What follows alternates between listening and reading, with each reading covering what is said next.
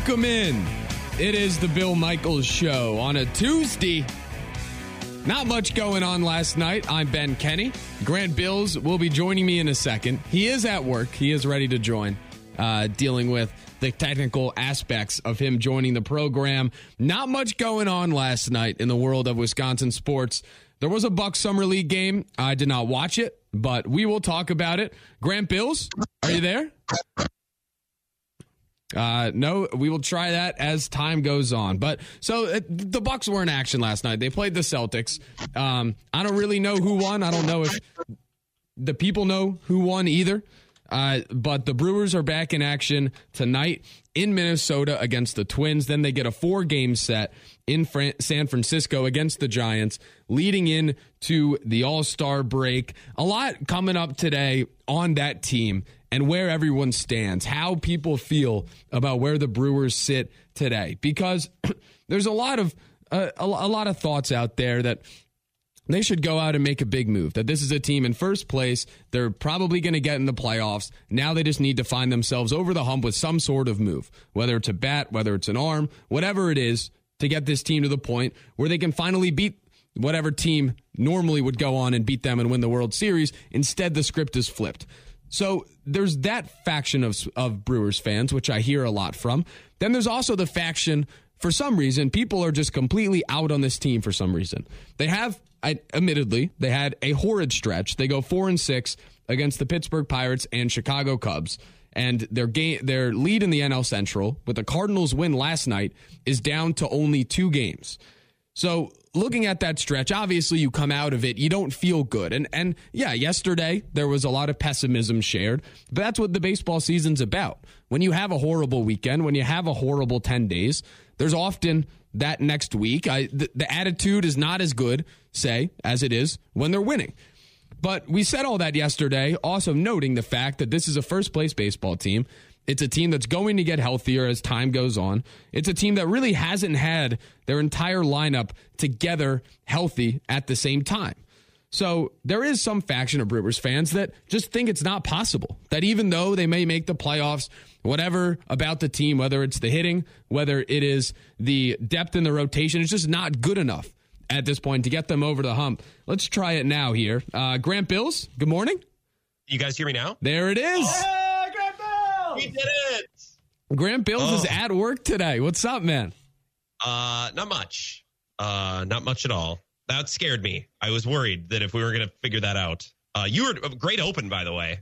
You were setting things up fantastically. Uh, th- yeah, I didn't really know where I was going because I wanted to start off the show by asking you about the summer league game and then saying that I didn't watch it and probably uh, not many yeah. others did, or maybe they turned it on for a second and realized what it was. But we're going to get to that later. Yeah, it's it's an interesting day today because there's no Brewers game last night to overreact to. We can't talk about how Counsell, you know, deployed Brad Boxberger in the seventh. We're looking forward to the All Star break, to the six game stretch, but that that taste of the ten game series with Pittsburgh and Chicago and going four and six, it's still very fresh in the mind. And I'm trying to wrap my head around where Brewers fans are at because some are let's go all in and make a move, but not trade any top prospects to do it. And others are saying this team will never win a World Series. And yes, I love overreacting to baseball because that's what the summer is about. Mm-hmm. But my overreaction is always just micromanaging a certain situation. Like I would have pulled Brandon Woodruff after that first single on Saturday. And we talked about that for a while. But I still yeah. look at it all and say, this is a playoff baseball team that's getting healthier, that even though they go through bad stretches, still shows an ability to consistently win. So I guess my question to lead off the show, Grant, is where yes. are you today with this baseball team? Uh, the last two weeks, I've said a couple of times that I almost feel better about this team because they haven't looked great yet. Like I feel like they haven't played their best baseball. So they have a hot streak in them, or they just have a level that they haven't reached yet, which is great because the last couple summers they've gotten hot in May or in June, and then that kind of seems to be their peak, and then we're chasing that the rest of the season. So we haven't seen a peak yet, which I like. Um, I'm a big adversity during the regular season guy. I like there to be ups and downs and challenges and adversity, maybe dealing with some injuries, dealing with some tough losses, because I think that makes you better for the postseason. So the idea that the Brewers are, you know, going through that, I like. What frustrates me where I am with the Brewers right now is why so many Brewers fans want to be done with them and, and say there's no way they'll beat the Mets, no way they'll beat the Dodgers. I just think that's that's wrong. I don't even think that's an opinion that I don't like. I just think that's wrong. There's no way of knowing that the Brewers couldn't beat any team that they played in the playoffs because baseball's shown that that's the way it works the last couple of years. Yeah, the Nationals a couple years ago when they won the World Series, they were uh, 17 and 31 by the end of May or something close to that. They were mm-hmm. a, a bad baseball team to start and then got hot. And if anyone ever says that they don't think they can beat the Mets, haven't spent enough time watching the New York Mets play baseball over the last, even since 1986. Like, yeah, they went to the World Series one year, but they are kings of you get all the hype, you go, you have a five game lead in the division, and then September comes around and you get a little hurt, and then you start to choke. Like, if anything, I, the Brewers are kind of waiting there in the weeds. They're waiting there to go pounce on whoever's at the top of the NL. So I'm with you. I you mentioned the facing adversity thing. Are you yeah. a believer of the theory I saw roasted out there yesterday that Craig Counsell purposely uh, blew Sunday's game to send a message? Do you believe that? I read it. I talked about it on the show yesterday. Um, it's awesome. I love that someone put pen to paper and wrote that and talked about that. I don't think it's true. Um, but it's a good way to say, like, hey, this team right now doesn't even have the luxury of resting a couple of guys on a Sunday getaway day. You know what I mean? It doesn't have to be some conspiracy thing that Craig Counsell was up to. Sunday's game is just an example. Hey, if we want to rest Williams and Hader for one game and rest one outfielder, then we're starting Jonathan Davis, Jace Peterson. We're pitching Brent Suter and Chichi Gonzalez in, in crunch time. You know, I, I don't know if that was Counsell throwing the game to make a point, but it's an example that they don't really have the, the luxury of giving any guys a day off right now, even on a Sunday when you typically want to rest some guys. They don't really have a luxury of giving guys a day off, and we're going to get into this later. But you may notice that Jason Alexander is starting for the Brewers tonight in Minnesota. Tomorrow, Aaron Ashby is the uh, prospective starter. The number one for the Brewers is Corbin Burnes. He last threw on July 6th against the Chicago Cubs. So you would expect that today or tomorrow might be his next start. Maybe he fits another one in there at the end of the week against San Francisco, but that is not the case. He is going to pitch once in San Francisco, in theory, to go pitch in the All Star game. So that's yes. that's one angle that we'll touch on today with the All Star game coming up. 877 867 1670 is how you join the program. He is on Twitter at Wisco Grant. I am at Ben Z. Kenney. Why, why is everybody out on the Brewers? Why do people feel this way? I do you think it's just the fact that they went four and six against two bad baseball teams, or do you think it's years and years of disappointment bottled into what I said yesterday? Is I kind of see the defense on the team right now, kind of like I saw the Packers special teams last year. It's something yes. that you you kind of see it happen, and you're like, wait, that might be a problem. They're still winning, but it might be a problem. And then yeah. if it makes them lose in the playoffs, you'll look back and say, oh, that makes a lot of sense. Is it just that? Is it the years and years of losing in the playoffs but being good but not good enough? What is it? I don't get it. I think it's the years and years of Brewers fandom. I mean, they meant 26 years without making the playoffs from 82 to 2008 or whatever it was. I don't know. I don't even think that math checks out. Does that math check out? Yeah. Whatever. I mean, this team has been I brought this up on my show yesterday, comparing them to the Vikings, who have never won a championship. The Vikings have been to four Super Bowls. The Brewers have only been to one right? So all of these teams that we use as kind of a thermometer for just terrible teams, the Brewers are up there, right? And this is the team that we've watched forever. So I, I think we're wired a certain way.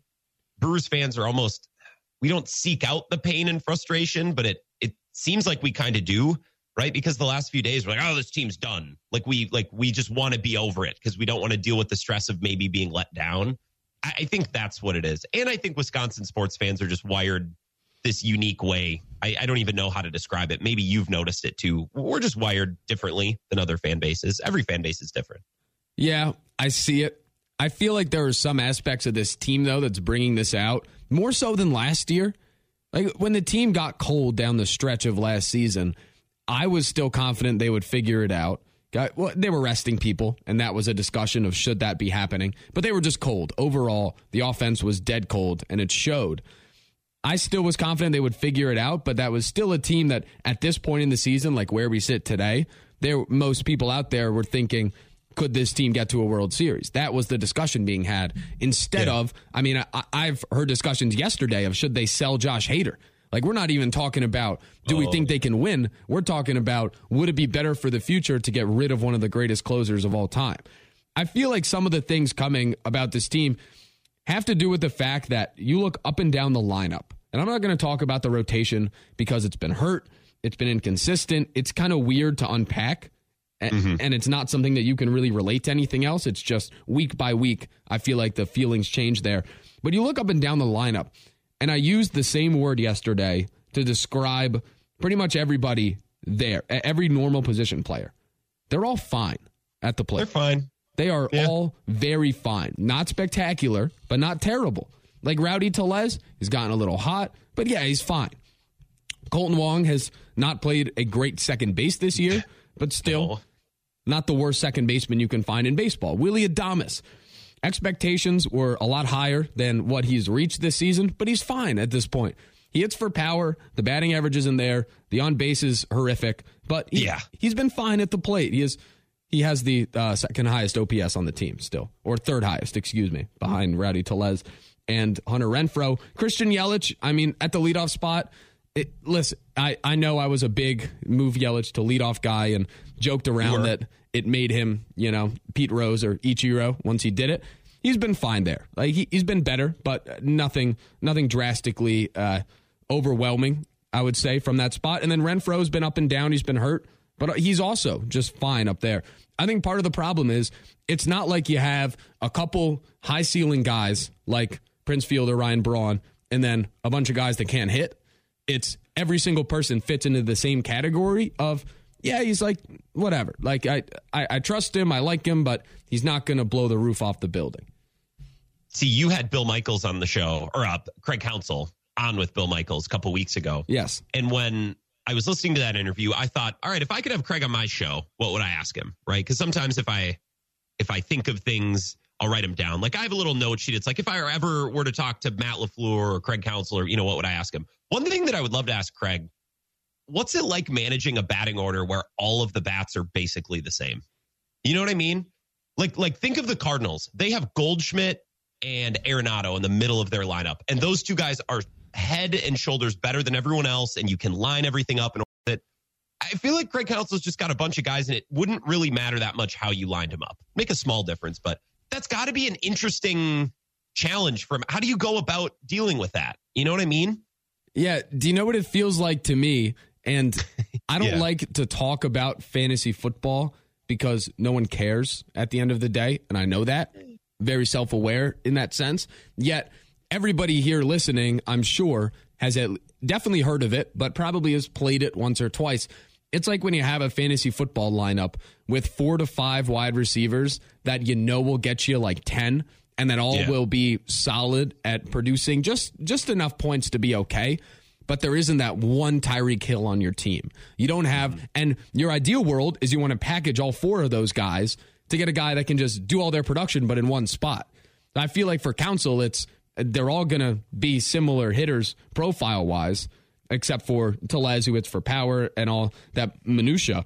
But it feels kind of like trying to set a fantasy football lineup where most of the guys are projected 8.3 points.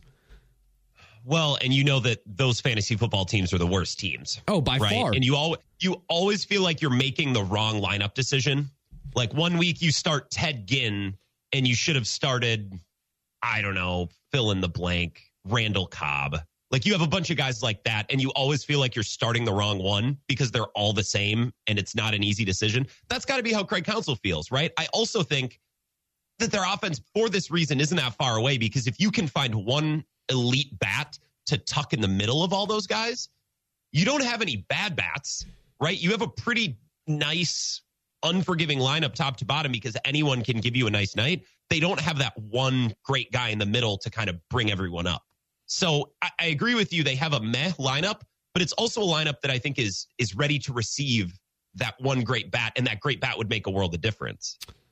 I agree. And we're going to talk about this next and really throughout the show with this whole trading the top prospect thing, which I'm also trying to wrap my head around. My, by the way, my analogy should have been Devin Funchess, Ted Ginn or Devin Funchess. Like those are those perfect wide receivers where you just have a bunch of them and your team stinks. Yeah. and you're always starting the wrong one. Yeah, Funchess works. Carolina Funchess, though. Yeah, Pre Packer Funchess, because that didn't really work out well. 877 867 1670. Ben Kenney and Grant Bilse are in for Bill Michaels today. Coming up next. So there's what Grant just mentioned with trading for a big bat. We're going to get into that. We're going to keep talking about why people are out on this team. And I don't really know if I'm trying to persuade people otherwise because I share some of their feelings about the state of where they're at right now. I guess I do want to throw out the idea that they have no chance because I, that is that is a perspective I think is dangerous to have on July 12th with the trade deadline to come. We're going to talk about that next. There is also a baseball team I want to compare this Brewers team to. We had talked about it on the Bill Michaels show previously, but it could be an interesting look at what the team could do to get over the hump and what's necessary because they share a lot in common with this team. 877 867 1670 is how you get a hold of the program. We're going to step away here, take a quick break. Ben Kenney and Grant Bilse are in for Bill Michaels. Ready? This is the Bill Michaels Show on the Wisconsin Sports Zone Radio Network.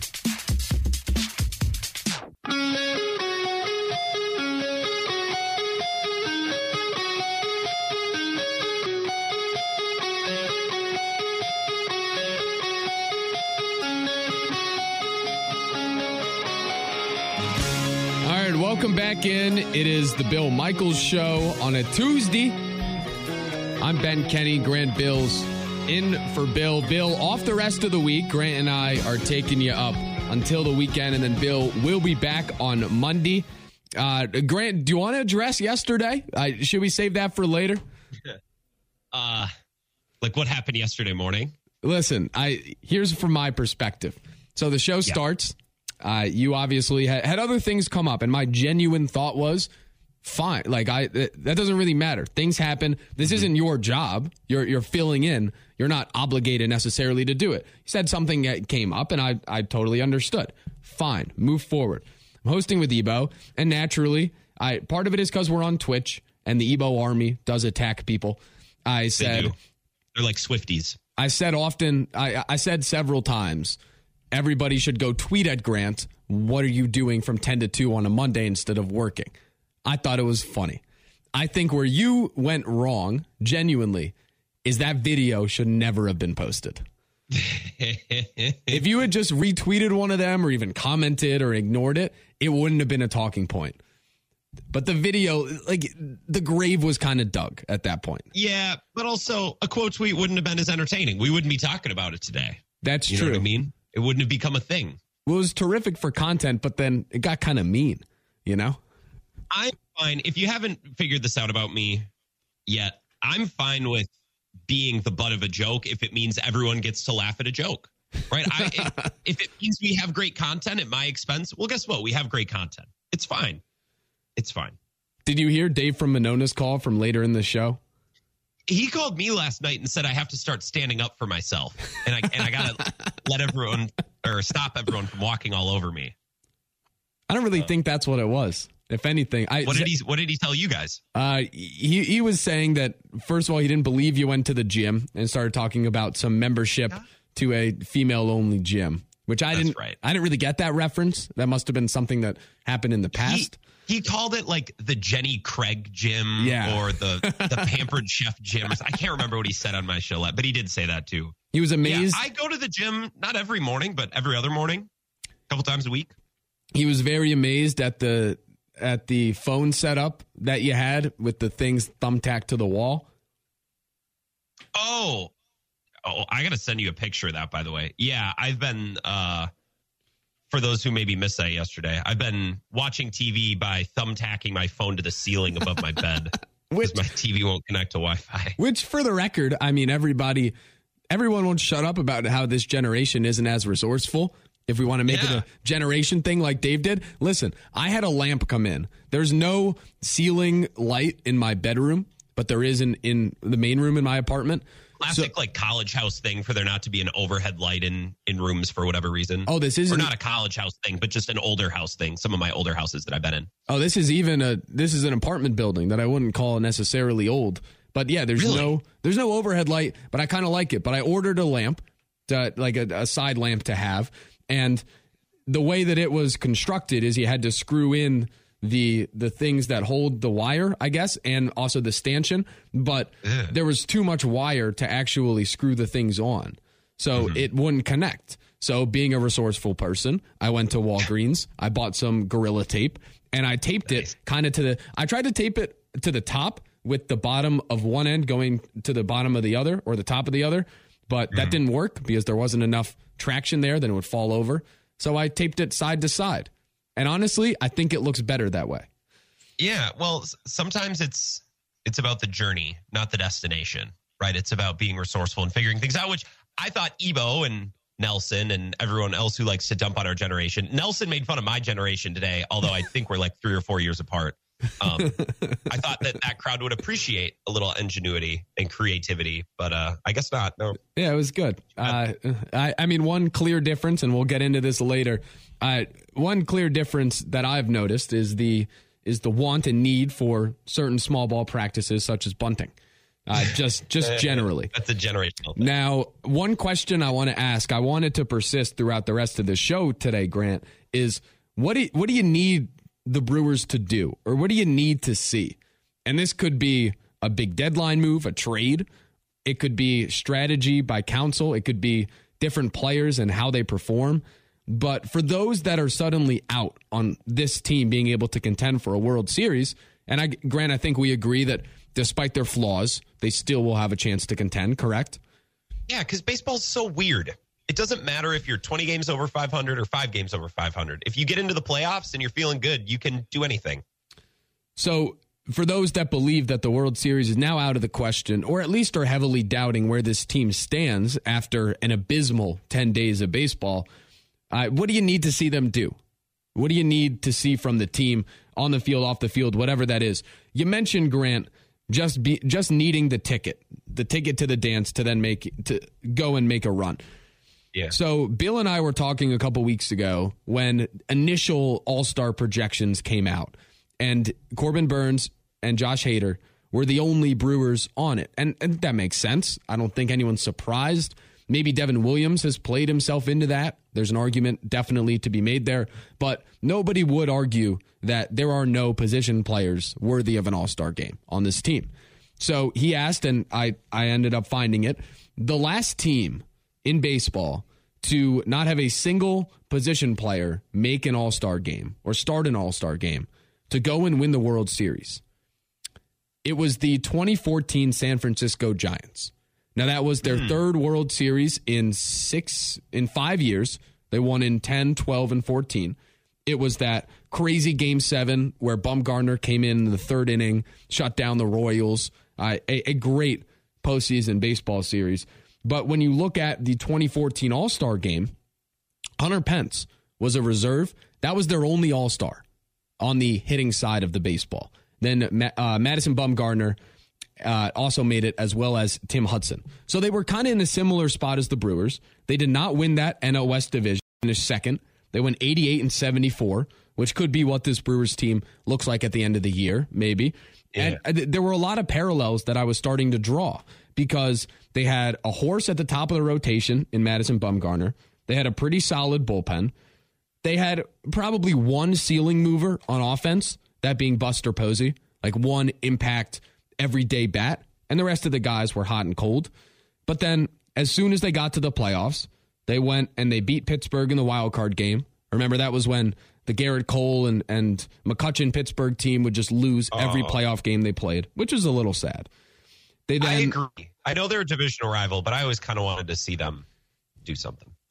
I also, for some reason, the yellow and black in Pittsburgh in the playoffs, it looks cool. Like when Russell Martin hit that home run years ago, Remember I'm that? there. Yeah. I always wanted to see them win some playoff games. If not the Brewers, I have no problem cheering for the Reds or the Pirates. The Cubs, not so much. The Cardinals, definitely not. But those other two teams, yeah. It's also because they've been largely irrelevant our whole lives. So we haven't had to see them celebrate while the Brewers don't.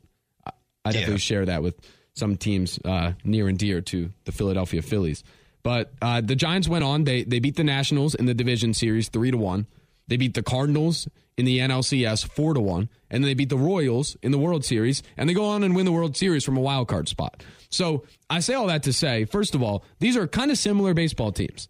Good pitching, offenses that won't blow you away, not much star power. But not only, I mean, they had championship pedigree because most of those guys had won it previously. But I, I was interested to see, Grant, what they did at the deadline that year to bolster their club. And you might roll your eyes at this, as many have when I brought this up, but they made one move. Do you want to guess where that move was on their team? Was it a starting pitcher? It was a starting pitcher. His name is Jake Peavy. After going to the Giants, he ended up uh, pitching to a six and four record with a 2.17 ERA and really became the second best pitcher on that staff behind Bumgarner. So then I as as I said, they go, they win the World Series. I say all this to say I think there can be a parallel drawn between a team the caliber of this Giants team and the Brewers to show that it is possible, definitely, if they get to the World Series with the club they have today to go on and win it. The second thing, which will transition into what we will talk about next, I think this team needs more starting pitching, Grant. Really? Um, when was the last time we did this show together? Because you were saying the same thing then. June 22nd. So a little bit less than a month ago. I think you're more right now than you were then. um, I'm still not going to say I'm all the way there with you, but I'm definitely seeing more and more where you're coming from. I, you can't have too much good starting pitching, right? Is it impossible to have too much good starting pitching? I don't think you can place realistically in today's game where you have too much. Yeah, I don't think it's possible to have too much.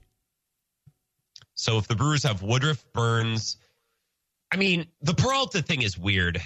Depending on the day you ask a Brewer fan and what mood they're in, they're going to give you a different answer.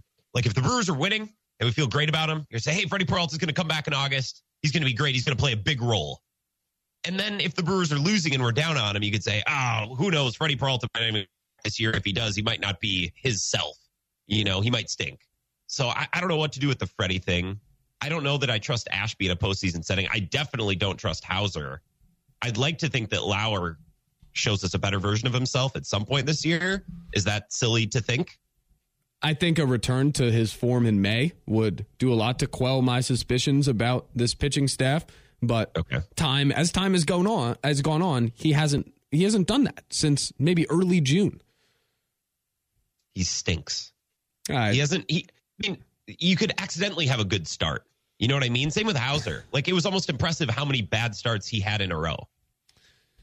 Yes. Uh, the Lauer thing, I think there were legitimate signs there of a big jump in terms of what his pitches were doing, the fact he was missing bats. Uh, strikeout numbers went way up. His velocity was sitting really good. And then now, he just hasn't been able to keep the ball in the ballpark. I think it's really been that simple for him.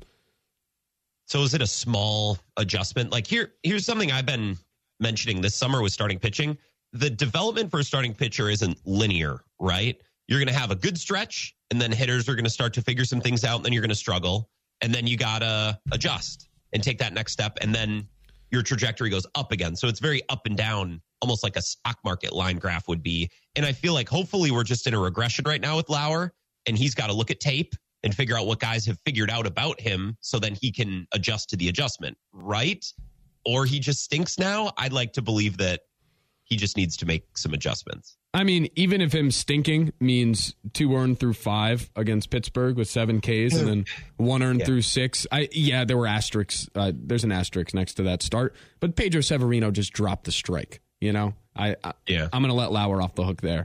One one earned through six against the Cubs, nine Ks. He did give up one home run, and then it's the starts before that. It was the run of eight runs with three bombs against Washington early June, four against Cincinnati, five runs against St. Louis, three in four and a third against Tampa.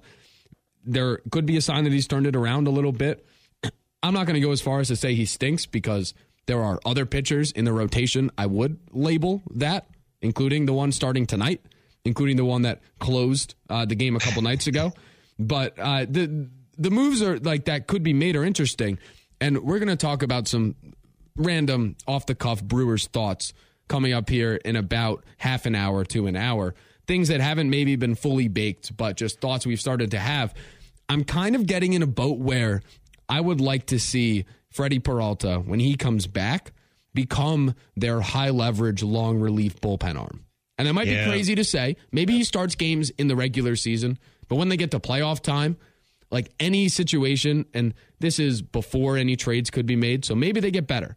But to avoid any situation where even Trevor Gott is having to come in with runners on, I would like to maybe see Freddy Peralta deployed in that role. Like they have the talent to go move different ways. That could be something where maybe he doesn't have the stamina to be a starter. I, we don't know what it's going to look like. Uh, or maybe his stuff is good enough, but then it kind of tails off over time where a roll out of the bullpen could work. But even so, I and was part of this looking at what the Giants did and the fact Jake Peavy was a beast and the fact that I mean what carried them through that playoffs uh, were was their pitching minus some very yeah. timely hitting. It's uh, still the thought of yes, I want the Brewers to make a move. Yes, I'm okay seeing some of the top prospects go, but when I look up and down the lineup, and this has to do with the fine thing we were talking about, I don't know if one bat goes and does the difference because Josh Bell over Rowdy Tellez. How much of an upgrade is that really? Well, okay. Here's the thing: if they get a bat, I want it to be someone outstanding. Like, don't give me Andrew Benintendi for a year or something. Like, go get me a go get me a star, get an amazing player, and pay a lot for it. Brewers fans, we got to chill with the. Well, I want you to make a move, but don't give up anyone good. It's okay. Well, then you're going to get a bunch of what you already have. Okay, so you might as well just not make any move at that point. Go get a star. And I think one bat, if you were to add an MVP caliber bat to the middle of this lineup, I think it would make a world of difference. It would uplift everyone in the lineup.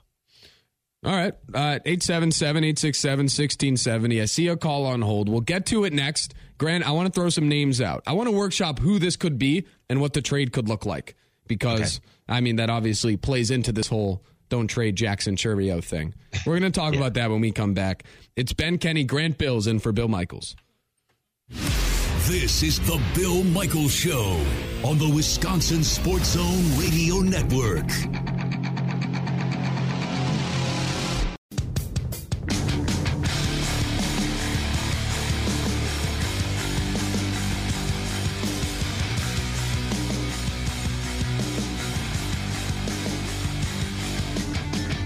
Welcome back in. It is the Bill Michaels Show. Ben Kenney and Grant Bilse are in for Bill today. 877 867 1670. You want to get a hold of the program. A lot of, lot of state of the Brewers talk today with them back in action tonight in Minneapolis uh, against the Twins and then the All Star break around the corner. Uh, we'll go to the phones in a second, real quick. Some breaking news coming out of the Wisconsin football program, according to Evan Flood of 24 7 Sports. Cormac Sampson. Flutter. What's up? Sorry, I like Evan Flood. I got excited. I just uh, had to jump in. Did you say flutter? Yeah, I did. Oh, or man. Floody. Oh, God. Yeah. Anyway, uh, Cormac Sampson, backup offensive lineman, figured to be the backup center, rising senior, will not play his senior season at Wisconsin. He has left the program.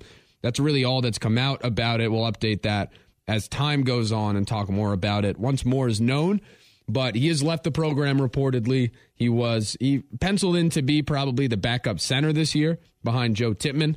Uh, maybe a transfer portal, but who knows? We'll see as more comes out. Don't want to speculate there. 877 867 1670. You want to get a hold of the program? Do it. Let's go to the phones. Z and the D, what's up? What's up, guys? So, you guys earlier were talking about that 2014 San Francisco Giants. So, my little tidbit on that is that me and my friend, we have a pact. Whenever our teams, I'm a Red Sox fan, he's a Giants fan. Whenever our team's within like a seven hour drive, we will drive to a game for the World Series if they make the World Series. So that's a great pact to have. It's a great one. Yeah. So 2013 Red Sox go to St. Louis, so we go down to St. Louis, catch the Red Sox or St. Louis in the World Series. My team wins.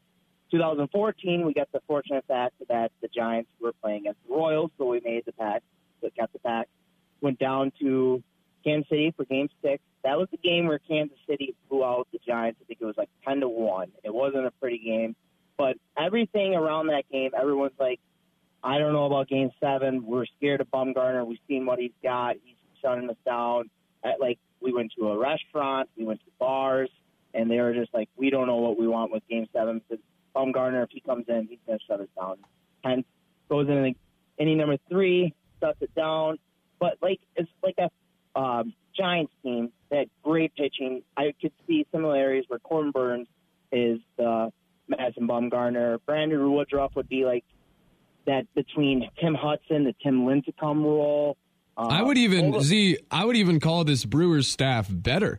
I mean, that was not peak I, Lincecum. He was 30 years old. He was kind of over the hill. Tim Hudson was, uh, he was 38. He pitched well, but he wasn't blowing people away. Matt Cain was okay. Jake Peavy ended up pl- pitching really well. Yep. But top to bottom, I'd probably take this Brewers staff and bullpen together over that one. Hands down, I totally 100% agree with you there. So that's where the Brewers got the edge there. You got to just make the dance. And once you get to the dance, you can do your dance and boogie. And if it works out so well, you will get to the bigger dance. And yeah. so that's where the Brewers pitching staff has the upper hand. Now, the thing with the Giants was they didn't really have big bats, but their bats came alive in the postseason. The thing like Ken, uh, Pablo Sandoval, that was his coming oh. out party. That was the one where he got that big contract afterwards with the Boston Red Sox, which obviously didn't pay off my team at the end. they got a huge contract. That was the Bobby Valentine year, no?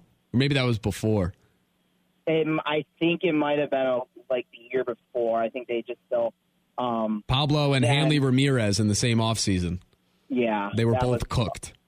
Oh, uglier than heck. But and then, but they had Brandon Belt was younger. They had Brandon Crawford, who was an up and coming shortstop. Buster Posey was still there. That was his second World Series, maybe even third World Series, so he knew what to do. Yep. They just had the players surrounded, and they all just clicked together at the end. And that's where the Brewers they don't have that dominant bat. Like Christian Yelich, yeah, he can be that dominant bat, but he hasn't shown it in two plus years.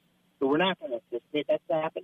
But if you just get the right players at the right time, click together, Brewers can make that run. I mean, anything can happen in the postseason. You know, if the other team gets a player that gets hurt, like when they're starting pitchers, like let's say Max Fried of the Atlanta Braves, he goes down. Now the Braves are down a little bit on their pitching staff, or you got the Mets where uh, what's his face Scherzer just isn't himself in the postseason, or Jacob DeGrom comes back, but he isn't Jacob DeGrom, even though he's opting out probably after this year. So, I mean, anything can happen. We've seen it. Giants are great story about it.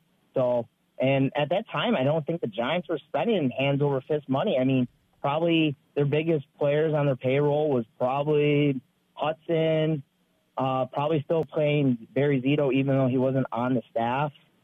Um, who else would they be paying? They weren't paying anyone. I mean, look at their outfield. It's Hunter Pence. That was it. Yeah, they did have. I, I just pulled it up. They had the seventh highest payroll. Uh, Matt Cain was a big ticket guy. He was the guy they were paying the most to. Um, but probably making around twenty mil. Yeah, it's it, it's hard to compare the certain numbers because things have changed. But Cain made twenty point eight. Tim Lincecum was making seventeen mil. Pence, Hudson, Posey in that order. Angel Pagan, Sandoval. They were still paying Barry Zito at that point, Marco yeah. Scutaro. So, yeah, they, they had a high payroll, but none of those guys, although they were paying them a lot, first, most of them were pitchers at the top, but none of them were blow you away hitters, except for, I, I would argue, Buster Posey in that group. Yeah, exactly. So, yeah. yeah, Brewers fans, keep your heads up. Anything can happen. Ah, there it is. That's the attitude. That's the attitude. I appreciate it. Thank you, Z in the D. The one thing that's jumping out to me on this roster, Brett Bochy, son of Bruce Bochy, was on this team. A relief pitcher, never played. I'm not saying that Brady Counsell should be added to the postseason roster, but I'd rather have him out there than Brent Suter at this point. Hey, if he's going to ride the bench in the bullpen. Hey, Greg Gard just added his son to the Wisconsin Badgers. Anything is yeah. possible. Yeah, I had a caller who was upset about that the other day. Actually, it was on Friday. Why? Um. Well, okay. To be fair to this caller, uh, we were playing a game where we just had to be mad about things. So I, we were doing this thing on Friday where I, I had two dice and I'd roll one dice to pick a team, and then the other dice told us like what, how we needed to feel, like be upset or be happy or say that someone should be fired. And we had to be angry about Badgers basketball, which is a toughie because. So I got mad that Johnny Davis went back on his commitment to play for the university, leaving after just a second year, and then a caller called in to be mad about how Greg Gard's son is on the team. All right. Nepotism. All right. Good segment. Fair. Good segment. 877 867 1670. You want to join the program? Do it. We're going to step away here, take a quick break. A lot to come. A lot to come on potential trades, what this Brewers team needs to do moving forward. Z and the D also mentioned Christian Yelich. We're going to talk about him.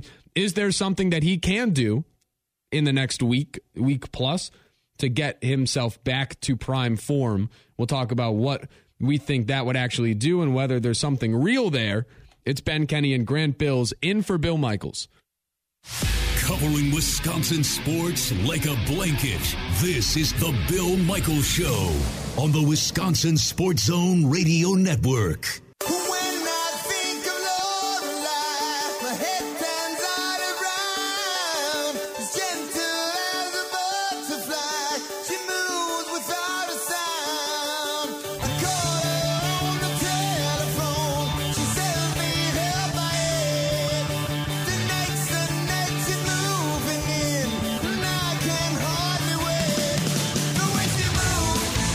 Back in Bill Michaels Show.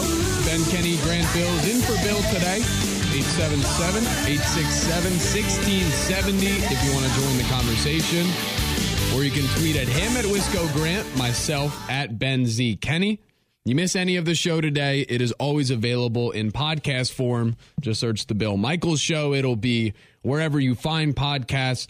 Quickly, a little update on the Cormac Sampson situation. He told 24 7 Sports uh, Sampson again being the Wisconsin backup offensive lineman that will now leave the program and not play his senior season.